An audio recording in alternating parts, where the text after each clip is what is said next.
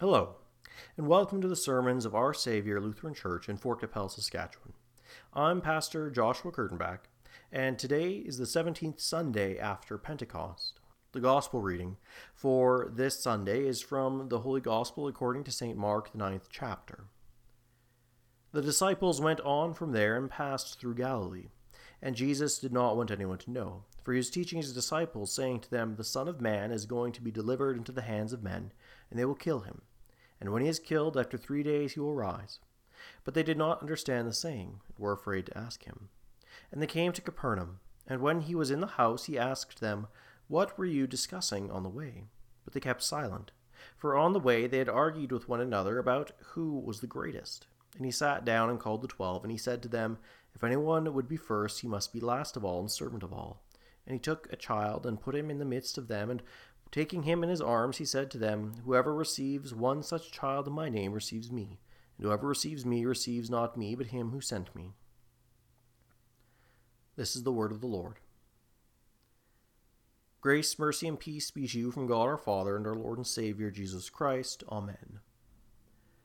One of the central tenets of the Christian faith is that Jesus Christ, is fully God and fully man in one person, was crucified, died, and was buried, and on the third day rose again from the dead. It is extremely important. Without it, there would be no Christianity. And as St. Paul said, if Christ had not been raised, our faith is futile and we are still in our sins. It certainly, its centrality is seen in that it is present and central in all four Gospels. It is preached throughout Acts, it is preached time and time again in the epistles. Over time, the cross and the crucifix, a cross which depicts our Lord upon it, became one of the symbols of the faith. It is no wonder, then, that the devil constantly attacks this central point in the world, trying to make it seem as if it did not really happen. It is no coincidence that around the time of Easter, when we celebrate our Lord's glorious resurrection from the dead, that documentaries and television shows become prominent that attempt to discredit the Gospels, specifically the death and resurrection of Jesus. Honest, unbelieving historians that look at evidence will say, yes, Jesus lived and he was crucified, but their unbelief refuses to allow them to say that he rose again from the dead, despite the evidence. And is it any wonder that in our rational age, there are people that claim to be Christians who will say that they do not believe Jesus rose from the dead bodily? Instead, they spiritualize it, saying that he merely rose from the dead spiritually, or that his spirit lived on and appeared to the disciples. They deny his resurrection and trivialize it, saying things like, it symbolizes the triumph of good over evil, or it never is too late for hope, or dreams, or social justice, etc. It may sound Christian on the surface, but no, brothers and sisters, one cannot deny the resurrection and be a Christian. One cannot deny the resurrection and have faith, for the object of faith is the crucified and risen Jesus Christ, if you deny that resurrection, your trust is not in Jesus, but in a figment of your imagination. The death and resurrection of Jesus Christ was very real and very necessary. It is, and I say this with no hint of hyperbole, the most important event in the history of the world. It has surpassed everything else and will never be surpassed. It was the event which was foretold in the Garden of Eden after the fall into sin by our first parents. It was prophesied by the prophets of the Old Testament as they look forward to their Redeemer, their Messiah, who would come in the flesh as God. And by this time in our gospel lesson, Jesus had already told his disciples about his passion on one occasion. He had told them of his mission. While they were still in the region of the Gentiles, he told them that he would suffer many things and be rejected by the Jewish leadership in Jerusalem, killed, and on the third day rise again. This was the first time he said anything like this to them. Previously, he had been healing, performing miracles, and casting out demons. To the disciples, this is what the kingdom of God looked like, but it was only a part of it. After his transfiguration, he set his face toward Jerusalem as the time drew closer. Peter, not understanding why Jesus was speaking like this, rebuked him, thinking that this was beyond his master and that he should not talk in this way. In response, the Lord rebuked Peter, telling him that his thoughts came not from God, but Satan. Now they're back in Galilee, and he tells them again, The Son of Man is going to be delivered into the hands of men. They will kill him, and when he is killed, after three days he will rise. St. Mark tells us the disciples did not understand the saying, they were afraid to ask. It seems strange to us at first to hear that they did not understand. This was the second time Jesus had said something like this to them. The first time they understood the words, why not now? Well, it's not because they didn't understand the meaning of the words. Those were clear enough. What they did not understand was the significance of them. They did not understand why he was saying this, what it meant. Was it some sort of parable? Was there a deeper meaning that they needed to understand? Was he simply telling them that he was going to be killed soon?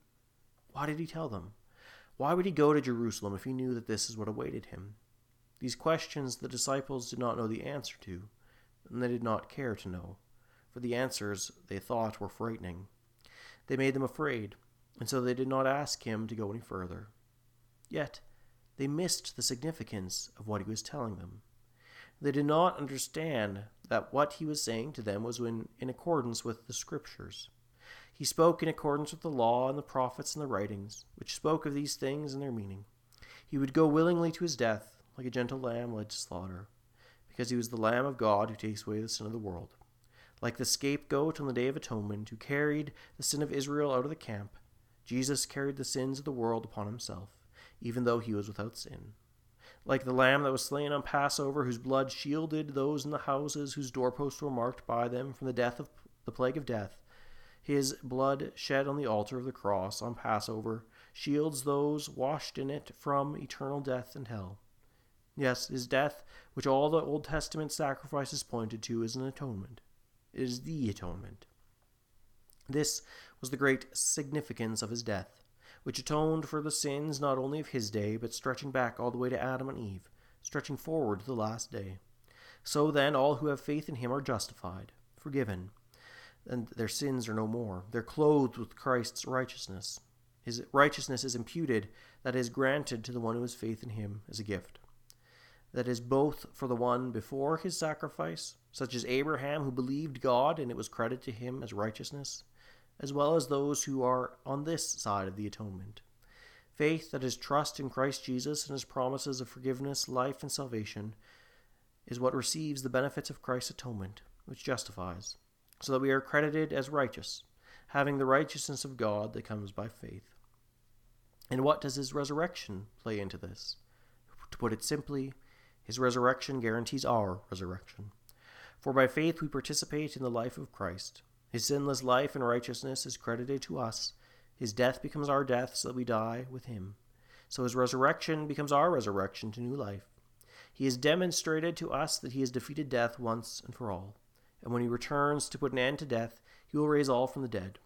Those with faith in him will share in a resurrection like his, a resurrection to new life, where having died to sin, we live to God. His resurrection is a promise to us that just as he was raised from the dead on the third day, he will raise us up on the last day, so that we may live with him in the new creation, with renewed flesh that is free from sin. If only his disciples had asked, they would not need to be afraid. They would have pondered of this wonder of wonders about how the Son of God, true God from true God, came down from heaven for us men and for our salvation, making himself lowly in order to serve and save us, to become the least of all and giving himself into the hands of those who would kill him. He became the servant of all, carrying in himself the sins of the world which he would bear on the cross in order to save us. So, when the Lord brought a child into the midst of the twelve, he was not saying to them, Whoever receives such an innocent one receives me. For at that time a child was not the image of innocence and purity as our culture thinks today. Rather, a child was lowly, the lowliest member of the family, the weakest member, the most vulnerable member. Whoever receives one such child in my name receives me, and whoever receives me receives not me, but he who sent me. Our Lord identifies himself with his disciples in this instance. Whoever receives one such child in my name, that is, one such child who is called by my name, receives me. He identifies with his people because he dwells with them, he dwells in them. Those who have faith, who believe on his name, are united with him by faith, and the most holy Trinity deigns to dwell within those who believe, making them to be his temple. For in holy baptism, God put his name on us, regenerated us, giving us new hearts which desire him and make us his temple. In the Lord's Supper, the Lord Jesus Christ comes to us in humble means, so that we receive his body and blood with bread and wine, so that he is with us in a divine communion as he forgives our sins and strengthens our faith. And because he dwells so closely with us, his people, his Christians, that which we do for one another, we do for Christ. When we receive the lowliest of Christians among us, we receive him, and he who sent him. But also, when we sin against a brother or a sister, we do so against Christ. That is why he calls us to look upon one another with care, to forgive one another our faults as he has forgiven us, so that we may live in peace and unity with one another as a sign of the peace and unity we have with God because of the death and resurrection of our Lord Jesus Christ. Thus, in our vocations, every humble act is elevated as we serve our neighbor in acts of love and service. For those lowly acts also serve Christ, the grandmother who watches her grandchildren, the one that loves their spouse, the one that cares for their children and nurtures them, those that help their neighbor in any way.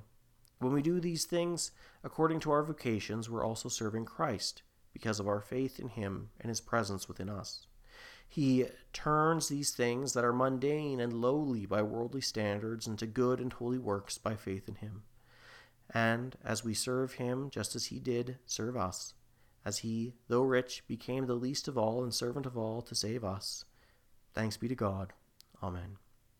And now may the peace of God, which surpasses all understanding, guard and keep your hearts and minds in Christ Jesus our Lord. Amen. Thank you for joining us this morning for our sermon.